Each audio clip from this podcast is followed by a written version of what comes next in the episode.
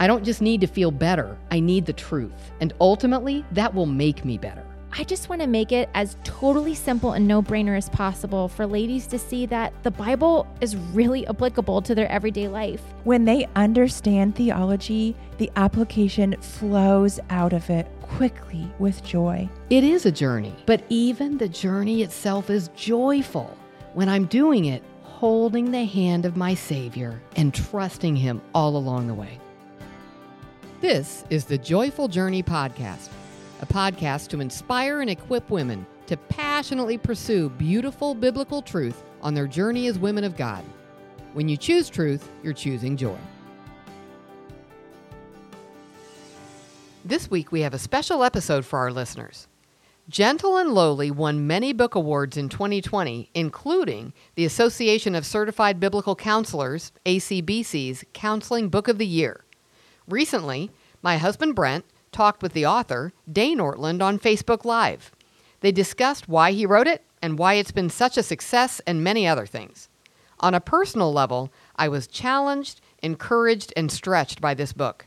So, for this episode, we invite you to listen to their conversation, and I hope you will be encouraged as well as you revel in the heart of your Savior. I am Pastor Brent Aucoin, and thank you for joining us tonight. I serve as the pastor of Seminary and Soul Care Ministries at Faith Church.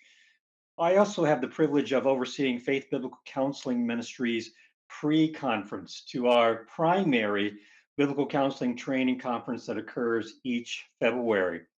Tonight, I am live chatting with our pre conference guest speaker, Dr. Dane Ortlund. He's a senior pastor of Naperville Presbyterian Church in Naperville, Illinois.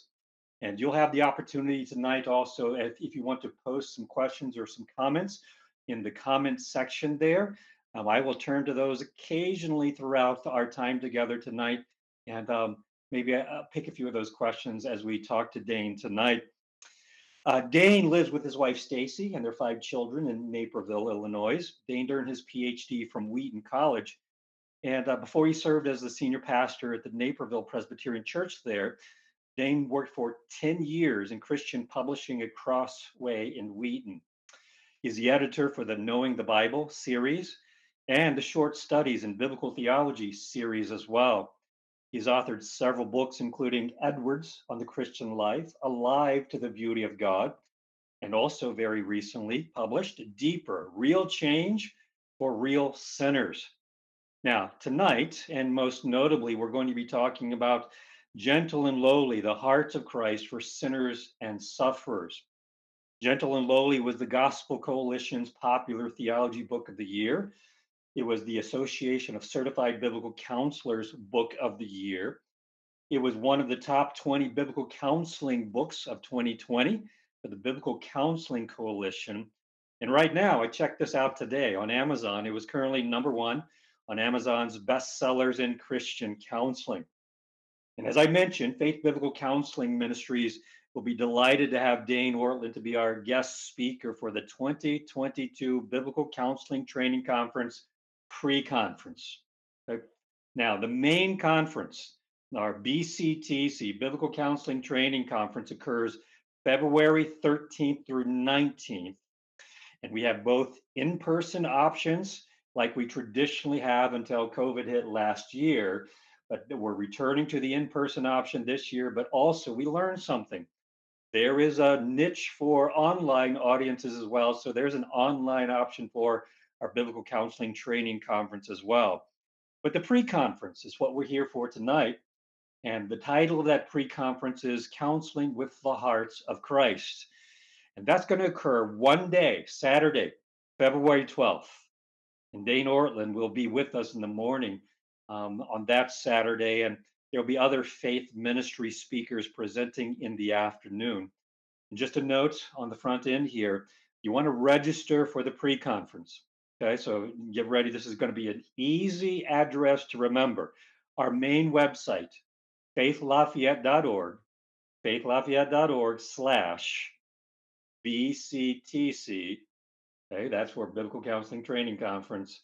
So BCTC PC, pre-conference 2022, faithlafayette.org slash BCTC PC 2022. And that'll get you to the registration if you desire to register for the conference. Well, again, tonight, um, as you have questions for Pastor Dane, don't uh, hesitate to write a comment in the comment section. And I, I, can't get to all of them, but I'll try to get to some of them occasionally throughout our time together tonight. So let's bring Dane in. And so let's welcome Dane. Pastor Dane Ortlund is here with us. So, hello, Pastor Dane. It's good to have you here with us today. Brent, it is great to see you. Thanks for letting me have this conversation with you. Oh, it, it's my privilege. Um, I can remember reading Gentle and Lowly last year and being greatly encouraged. And even as I was reading it again for today's interview tonight, um, I was just reminded once again how a gentle and lowly heart is a strength um, that we don't draw upon as much as we should. So, as I was meditating on that today um, in preparation, I was even thinking once again, Christ knows the current ministry struggles that I have with either the counseling cases or the load. And I was drawn freshly once again to him. And and um, I failed to avail myself of that um, identity of who Christ is on a regular basis. So I'm thankful for your work. Um, also, in addition, as I was reviewing for um, your book today in preparation for our time, I saw in chapter one, the very first paragraph, you said this. My dad pointed out to me something that Charles Spurgeon pointed out to him. That's that's quite a history right there. Uh, Ray Ortlund and then Charles Spurgeon. Um, that's quite a heritage. But this is what he pointed out in the four gospel accounts given to us in Matthew, Mark, Luke, and John. 89 chapters of the biblical text. There's only one place where Jesus tells us about his own heart. And obviously, that would be Matthew chapter 11, 28 through 30, which it says, Come to me, all you who are weary and burdened, and I will give you rest. Take my yoke upon you, learn from me. And here is a statement I am gentle and humble in heart, and you'll find rest in your soul. My yoke is easy and my burden is light. Now, here's my question for us as we start. Can you tell us a little bit about your journey in deciding to write about this topic of Christ's heart. Hmm. Thank you, Brent. Uh, it is such a joy to reflect on this with you, brother, and with the, the folks uh, piping in here. Um, well, there are a number of different ways I could tackle that question, but one way would be um, I had great classes in seminary on the person of Christ, truly God, truly man, etc. I had great classes in seminary on the work of Christ, his atoning work, and all that he did to accomplish our salvation. Those are glorious, vital, needed, necessary, um, wondrous truths. But I never had a class on the heart, the heart of Christ. Yeah. And um, and I teach this. I teach in our seminary right now, and as you're saying this, I'm yeah. thinking that I don't have that kind of class for our seminary right now either. So go ahead. yeah, so I just found myself stumbling onto, through the direction of a friend of mine, the works of an old Puritan named Thomas Goodwin.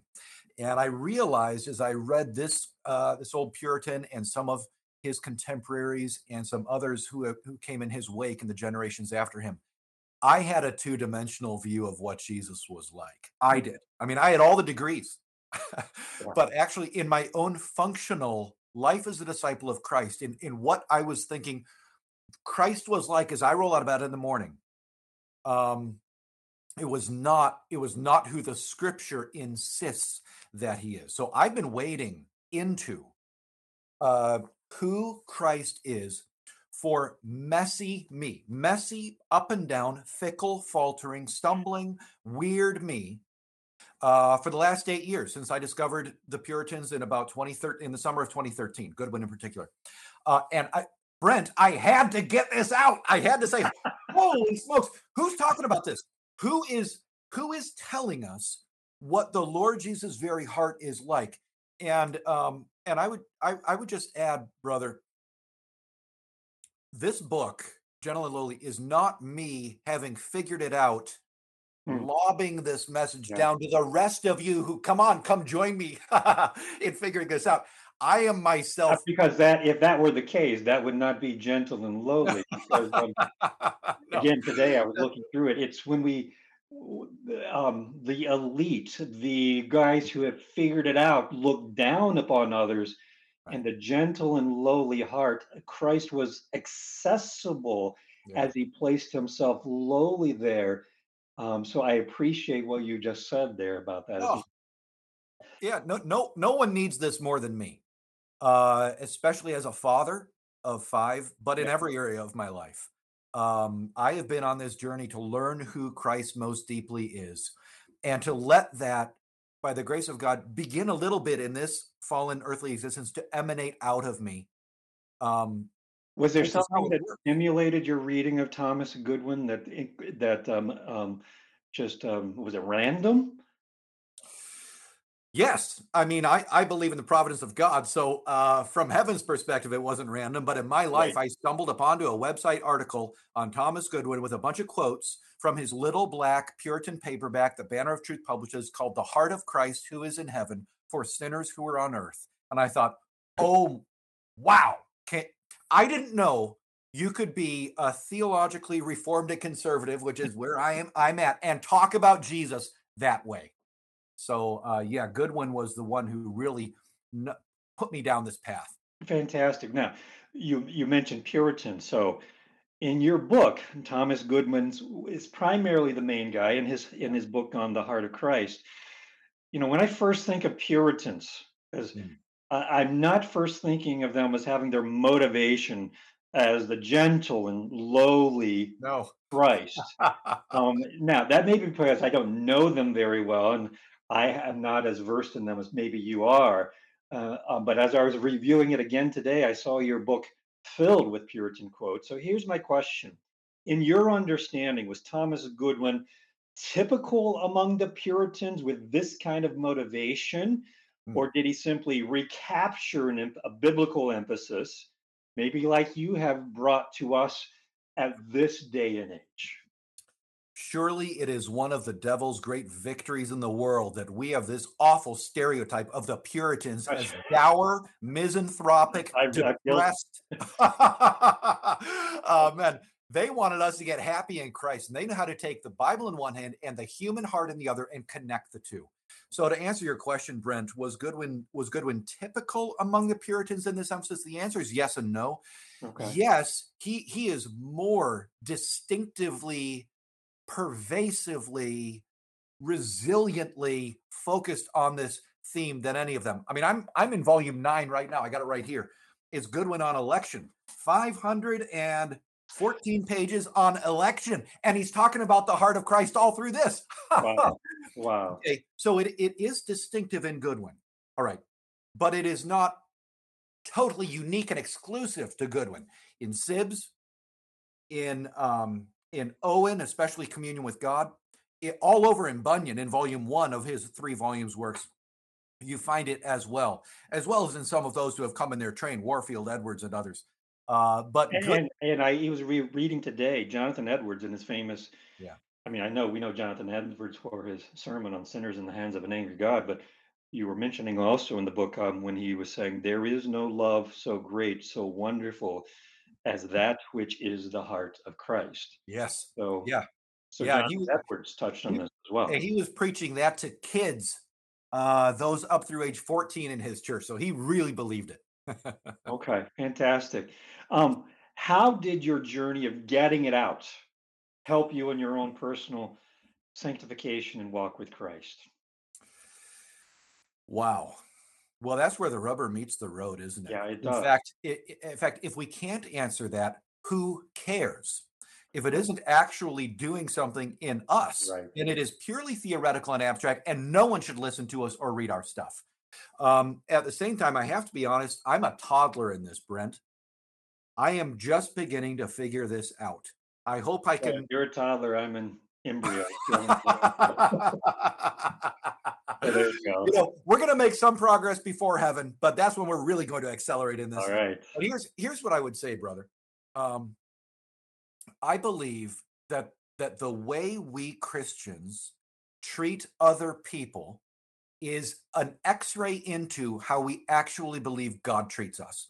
So show me a Christian who um, who who cannot forgive someone who has wronged them until that offender begins to get their act together, that's a Christian who doesn't believe that God will forgive them unless they begin to get their act together. So the point is, um, I I long for and pray for and earnestly desire that the gentle and lowly heart of Christ would more and more be so taking root in me that it's coming out of me, not turning it on, turning it off. It's who I am. Those who look to him are radiant, Psalm 34 says. I want there to be radiance, luminosity, the way there was with Christ. Um, but I'm I'm I'm on this journey. I want to keep growing. I'm not happy with where I'm at. And the to really answer your question, the, the answer the, the answer is in my home as a dad. Yeah. That that's where the, that that for me because I'm not wired in a gentle direction. I'm very type A. In my home for me, when one of my kids refuses to do what I'm asking them to do, that's when the, it really is proven. Do I believe what I wrote about or not? Right. You know. Right. Tell me just um just real quickly. So you have five children. What are their ages? 15 11 9 7 5 a four year gap and then it's every other year four boys and a girl the girl is the fourth All right. Very good. So uh, I'm sure there's a bunch of dynamics where you need to manifest a gentle and lowly heart toward your children as well. i need to grow i need to grow All right. Well, um, folks that are listening online right now, you're welcome to post a comment or a question as well throughout this. I'm not seeing any right at this moment, so I don't know if that's uh, uh, something on my end, Jeremy, our technical host guy.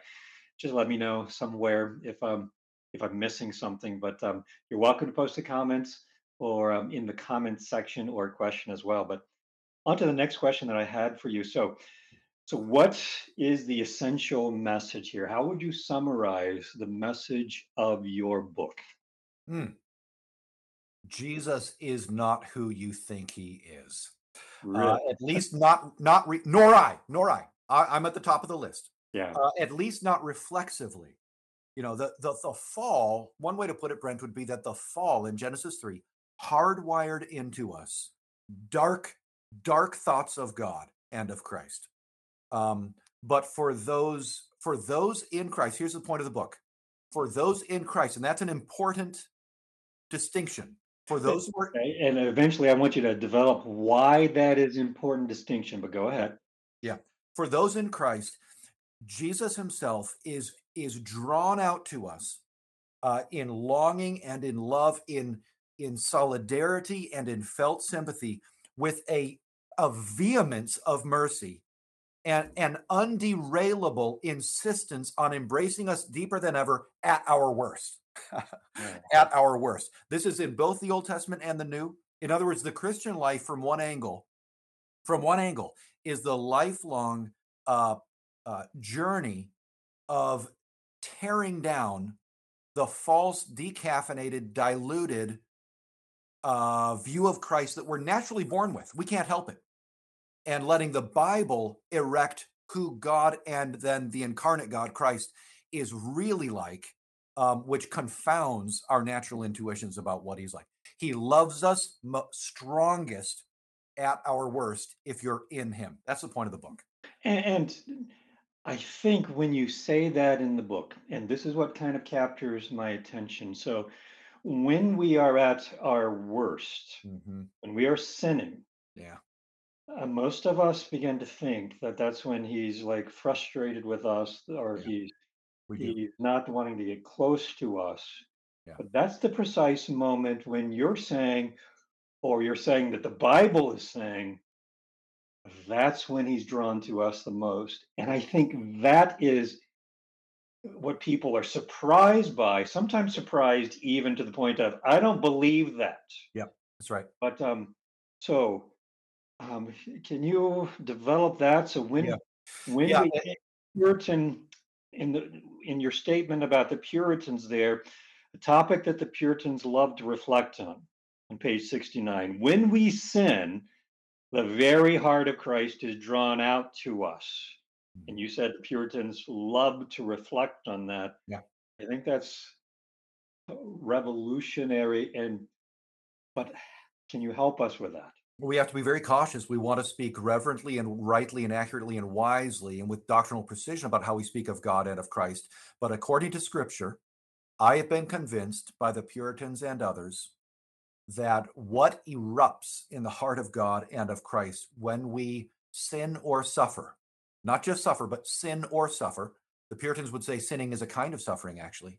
Um, uh, God's in the same way that if one of my five kids is acting in utter folly and it's their own fault, my heart is drawn out to them in a way that it isn't in that moment to my other kids because I, am filled with longing, the, the longing of love, and to see them come into growth and healing. So Goodwin would say it's the way um, it's the way you uh, you would a father would feel about a child who has a terrible disease. Yeah. Sin is our disease.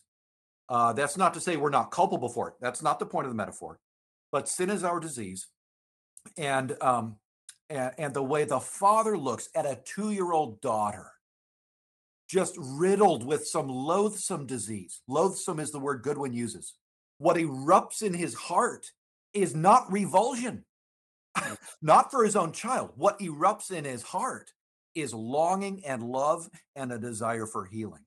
So that's, that's at a human level how we understand it, I think. And that's where you go back to um, so gentle and lowly, the heart of Christ for sinners and sufferers, but this is for his people. Yeah.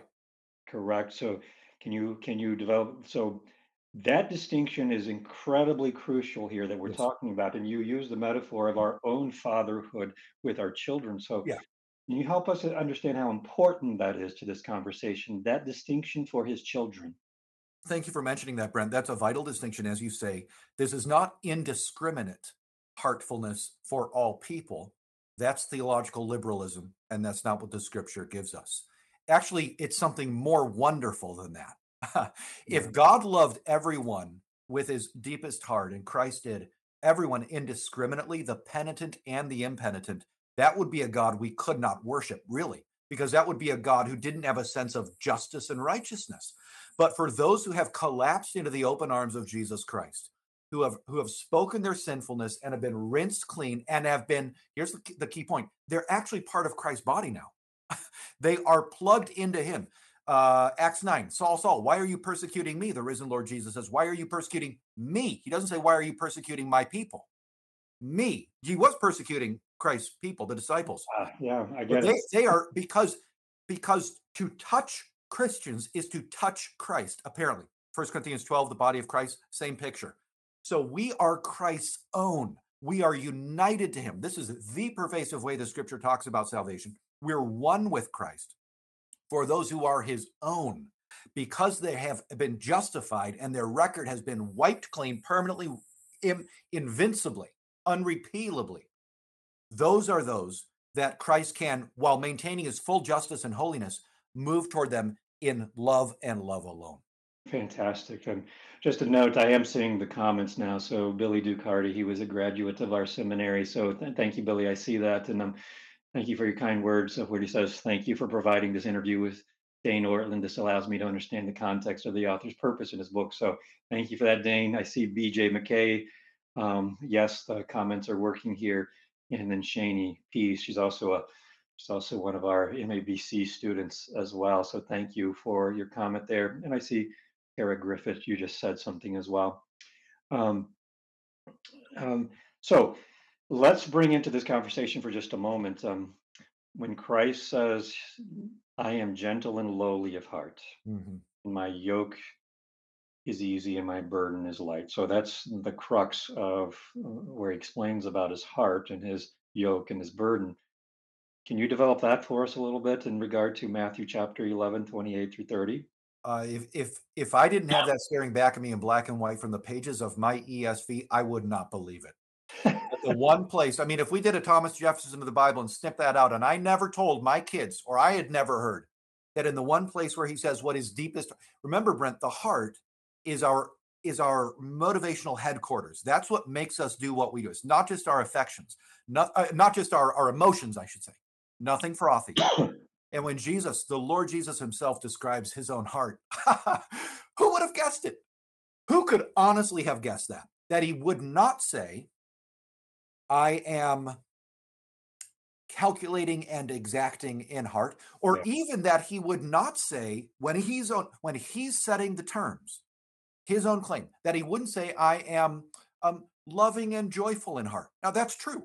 Right. What he says in the one place where he opens up his heart and lets us peer way down inside is I am weighed, I'm gentle, that is, I'm tender with you. I don't handle you roughly.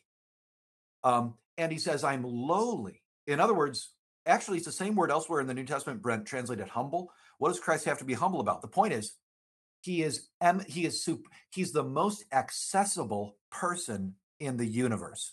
You don't have to go through security to get to him. Right. You don't have to take a ticket and get in line. He doesn't put you on hold.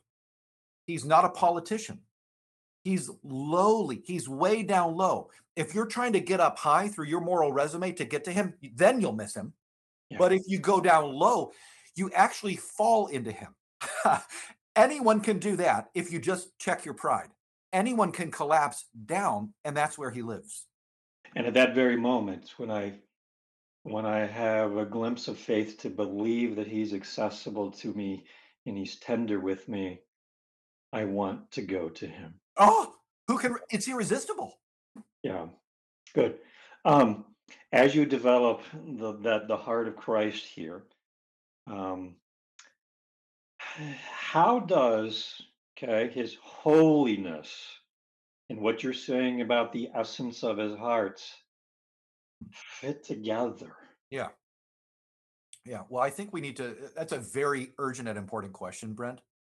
Only one time in the whole Bible does God say he is blank, blank, blank something, and it's holy. So we got to make sure we're totally right on this. I remember reading R.C. Sproul's book, The Holiness of God, when I was 20, and I, I'm so glad I did. I need it. Okay.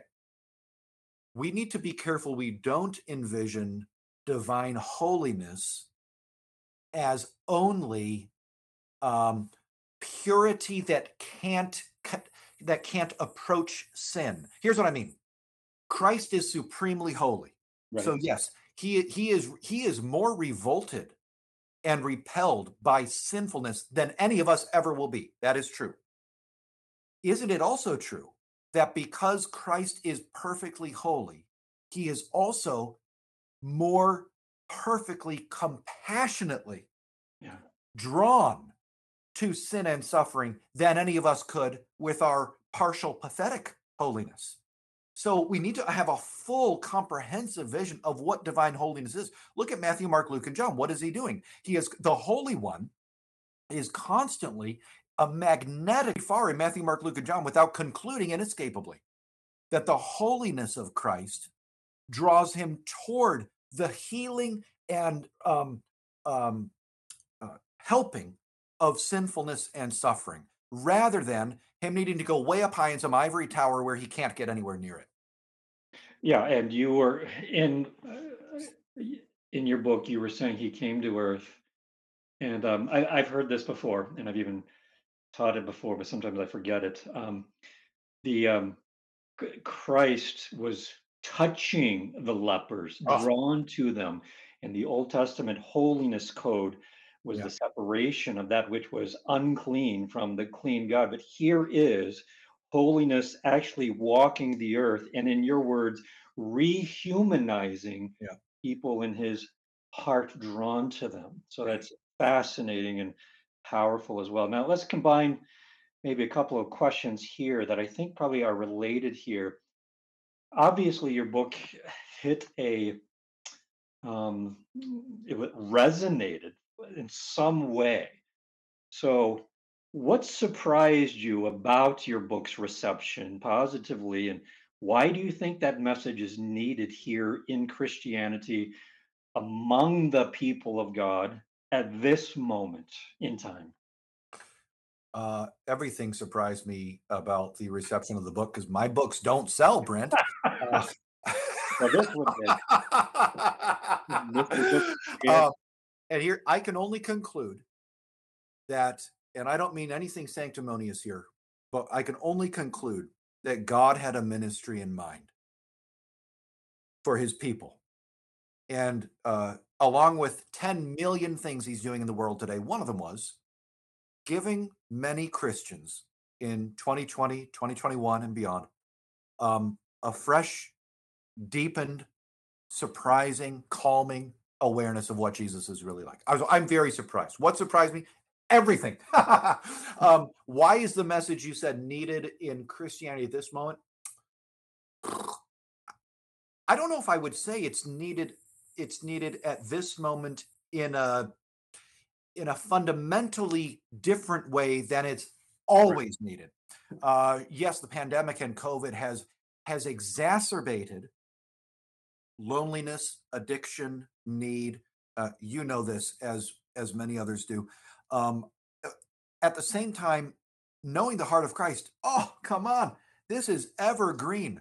Who of us ever needs to go through life and uh, not know, and, and you know, not be oxygenated by what Christ's very heart is? So um, when someone says to me, "Hey, Dane, I'm so glad that in God's providence He had the book published uh, right during the pandemic," I I received that. I, yes, Amen. But I think we need at any time to know what His heart is most deeply like.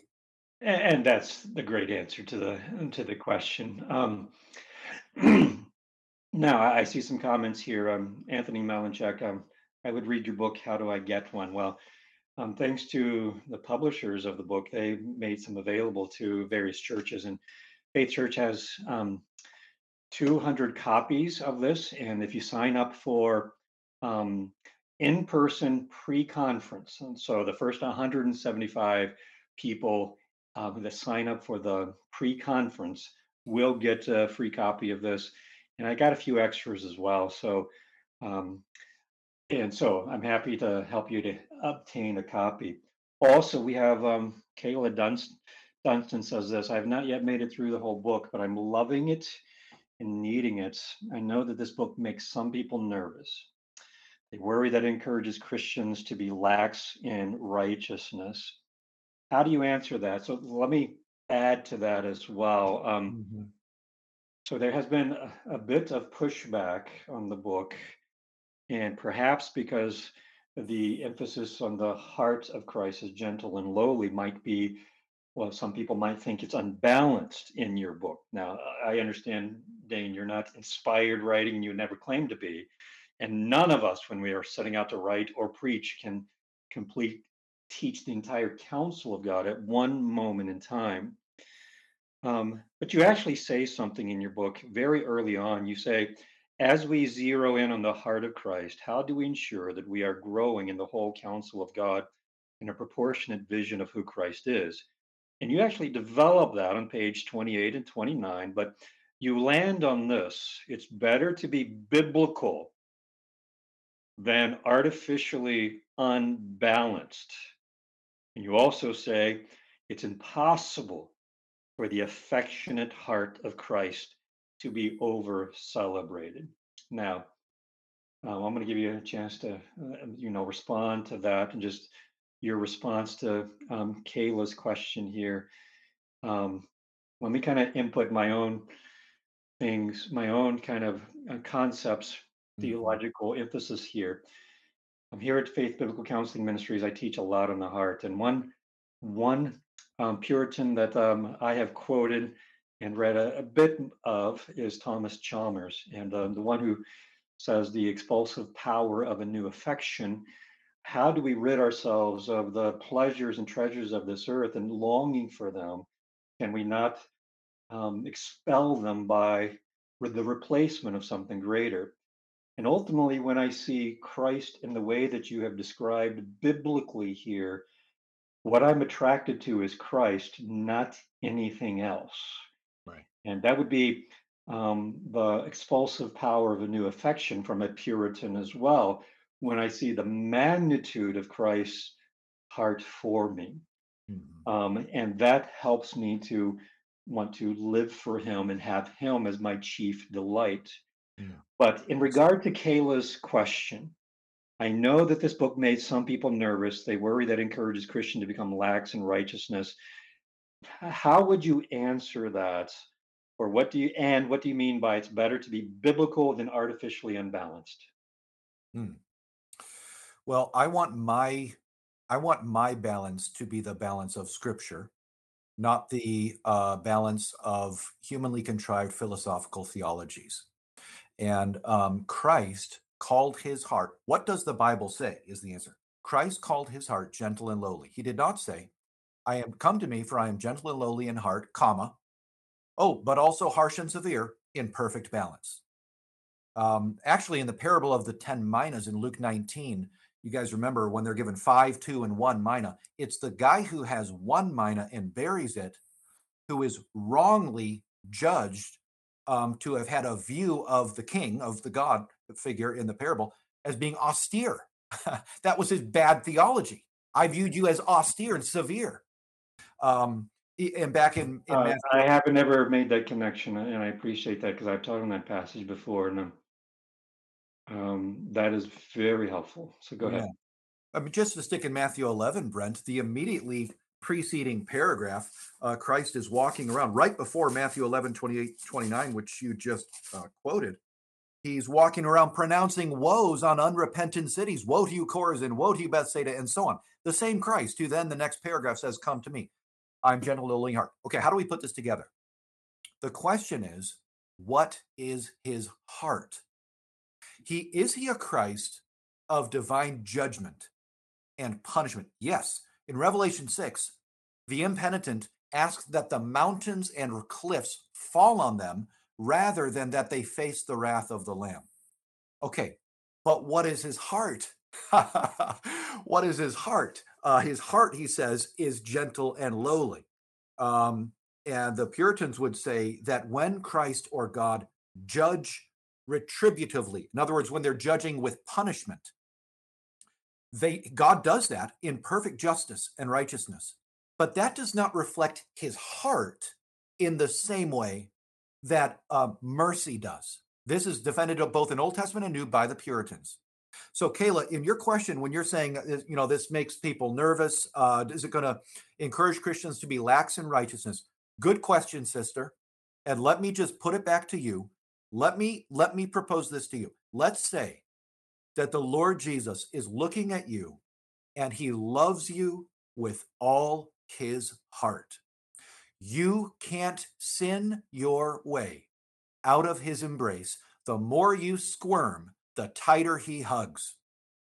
If you were, if you were a, if you or I were were were bought from a slave market out of a out of a slave market, and the person who bought us, the rich merchant who bought us, said, "I just bought you because I love you with all my heart. You're free to go." We would say to him, "Then I want to go with you." we would not say, I want to go be lax in righteousness and go live and riotous living. We would say, I have been loved so deeply, so profound. I've been freed and liberated. Can I come live in your house? And we would want to follow the rules of his house. So the heart of Christ is the one thing uh, we can crowbar our change into different behavior. But the one thing that's going to melt us and lift us into actual change is the the greatness of his heart for us. It will not cause us to be lax.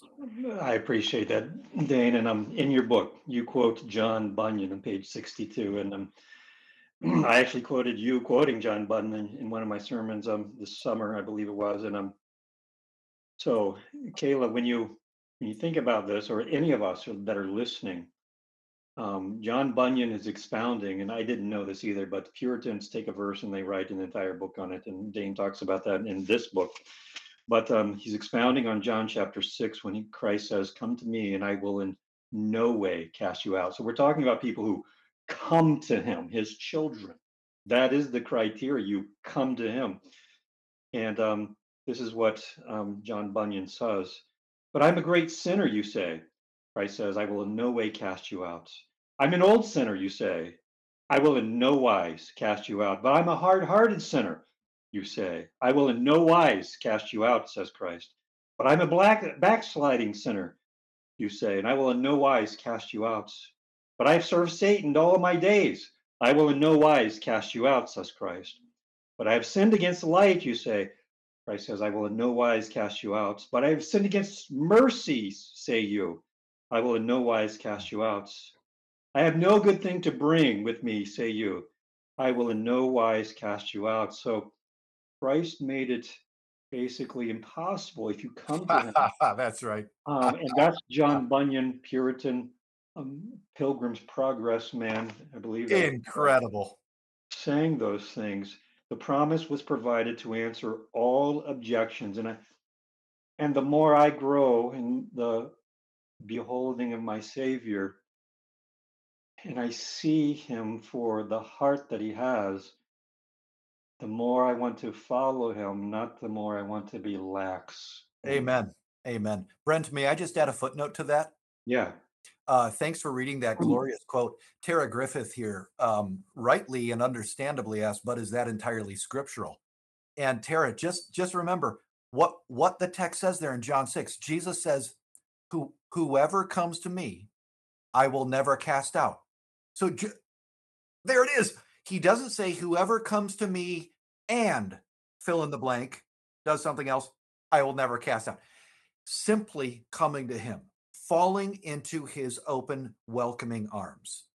He will never cast us out. So let's let's have the audacity, Tara, to take that at face value and and believe that from the Lord Jesus.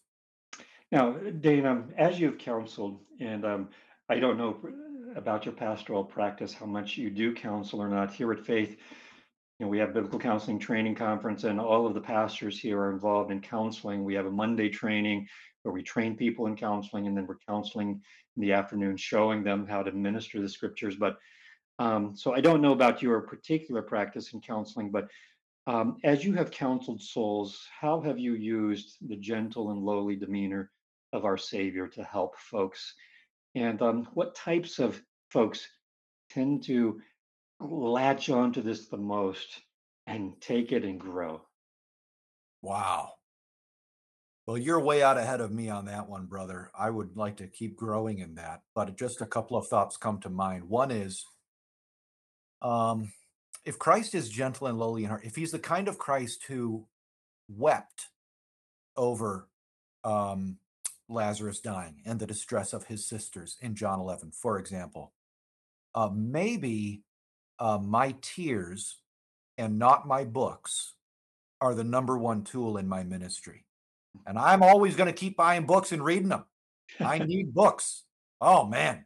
But actually, what my people need when they're sitting in anguish in my office, where I am right now, what, what they mainly need is not me to quote Romans 8 28 to them, though I believe it with all my heart. Or What they need is what comes a couple chapters later, Romans 12 15, weep with those who weep. That's what they need. So the ministry of solidarity, of witness, of listening, of co suffering. That's what sympathize means. And it's what Christ does at the end of uh, Hebrews 4 into Hebrews 5. So, um, so that's one thought. Thought number two, oh man, what kinds of, I think you said, what kinds of sinners and sufferers need this the most? Well, um, I don't know if I, I would neatly categorize people in different ways where some need this fundamentally more than others. But uh, I would say uh, if your heart is hard, then you will be deflecting this message. You, you have to have some fundamental posture of penitence or of soft heartedness or of openness, call it what you want, in order for uh, for you to experience Christ's heart. But then, if you want it, if you will bow, if you will open yourself up to it, Jesus Christ is not picky. Yeah. He's not. Uh, he, his his gentle care doesn't come to us sick sinners like we go to a buffet line where we pick what looks good and leave behind a lot of the food items on trays that we don't think we're going to like. He is indiscriminate with the penitent. So, and any sinner or sufferer right. who is who will simply be willing to open themselves up. In Jonathan Edwards' sermon, Seeking After Christ, he says, sinners come to Christ and they are very surprised to find that he actually all he needs is for sinners to be willing. That's all Christ needs. He'll work with anything. We just need to have a certain frame of heart, a posture of wanting uh, his help. Yeah. And when I was thinking about that question, I was thinking about the, the woman at the well and who Yes. was, was receptive. And um, in contrast, though, um, uh, sinners and sufferers that you have experienced that may at first be skeptical of the gentle and lowly heart of our Savior, but need to see Christ this way. I think you've answered that already. But those who looked down upon Jesus and right. and scowled upon him that he was a friend of sinners, how could he be yeah. that? Yeah. And that would be those who look at Christ um, not in the way that we have you have described biblically here, but those who are not coming to him penitent or repentant or coming to him. And um in my mind and that was uh, the pharisees as uh, those unrepentant pharisees that were looking at him and they were taken aback by his heart and his disposition. Yeah. yeah.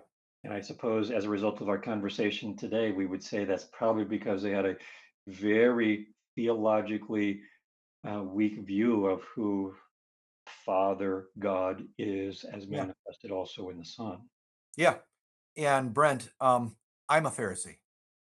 That is way, way down deep inside of me. I am a lifelong recovering Pharisee, is how I'm going to roll out of bed tomorrow morning. So uh, that's why God has to flatten us and bring anguish, pain, and disappointment to bring us down to where we can have an understanding of, okay, yeah, I I need to open my heart up to this. I need this. I, I am the number one sinner in the room, no matter what room I'm in.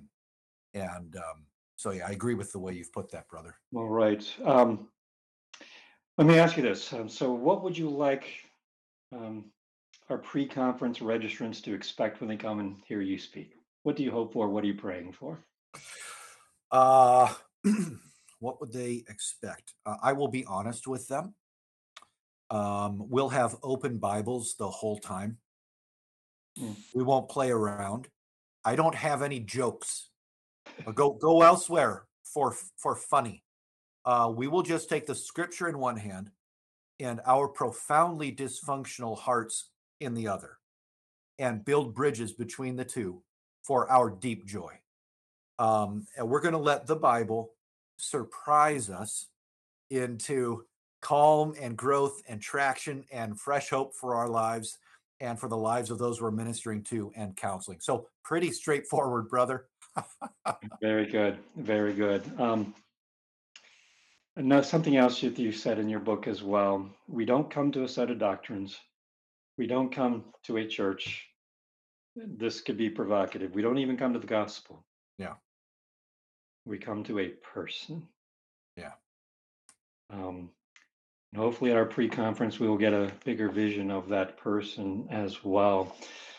Um, let's end on let me read just um, something here. Let me remind everybody so i want to kind of bring us to a close here. And elise i see your comment as well. Thank you for your comment there. Uh, you can't send your way out of his embrace. The more you squirm the tighter his embrace. I appreciate that. And um, um, so, as I mentioned, Faith Biblical Counseling Ministries will be delighted to have Dane with us in um, February. And again, the, the Biblical Counseling Training Conference occurs February 13th through 19th. And we'll have a both in person option as well as an online option as well for these conferences. the pre conference, Counseling with the Heart of Christ. That's Saturday, February 12th. 12th.